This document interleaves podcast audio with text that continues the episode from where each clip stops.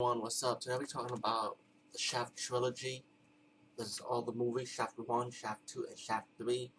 Um, I'm gonna give a little quick rundown. Um, the first two discs is like a double disc for one and two.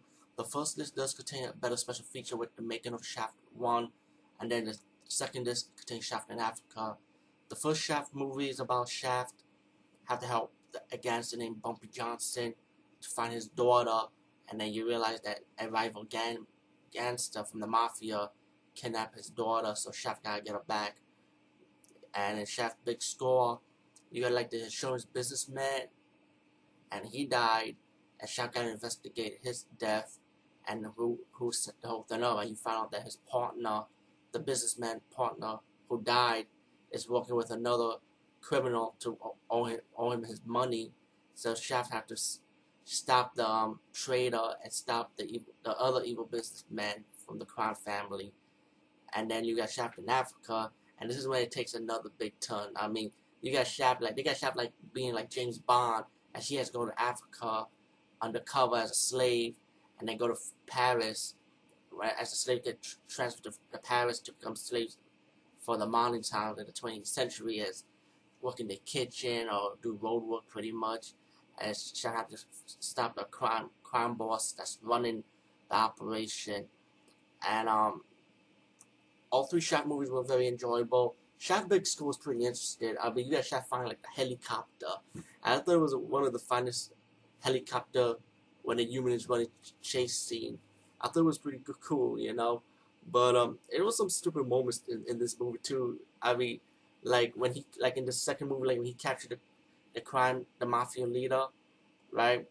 And I was surprised the villain in the movie there fought Shaft when he was when Shaft held him hostage during the car chase scene to the boat chase scene. I thought it was kind of weird. I'm like, you mean this guy don't want to fight back? But come on. I mean, I'm all for the hero though. Don't get me wrong, but still, you'd be kind of curious. But nonetheless, still enjoyable. And plus, you got a new Shaft theme song, and the Shaft Big Score. Close Shaft is always a classic. I mean, no introduction on that one. I mean, we all know the deal with Shaft, first movie. Shaft in Africa, I mean, I find it kind of funny how um, they made James Bond, man. That's so silly, but nonetheless still enjoyable. And the white girl in this movie played the love interest of the evil businessman, hot as hell. And also, um, yeah, like let me just mention that how um Shaft got um, kidnapped by these African the African um, embassy type of guys, and they train Shaft how to do heat. You know, they teach him stick fighting. Um, the embassy, the embassy's um, leader, like leader of the tribe, his daughter, start teaching Shaft the, the ways of uh, ways of their culture, and she she is also the love interest of Shaft. She kind of looked like Beyonce a little bit, very pretty lady by the way, and um, and then they started to develop a love interest for each other, Shaft and and the um, tribal leader's daughter. You know, it was pretty, it was pretty nice, you know. And then you get towards the end when Shaft was able to stop the evil businessman, as Shaft always do. I mean, all in all, um, all all three movies are really good. I say go get it. Um, I was lucky enough to get this for a good deal for eight dollars. You know, so let me just show you how it looks like. Like I say, it's double disc, and then you get the third disc, Shaft in Africa.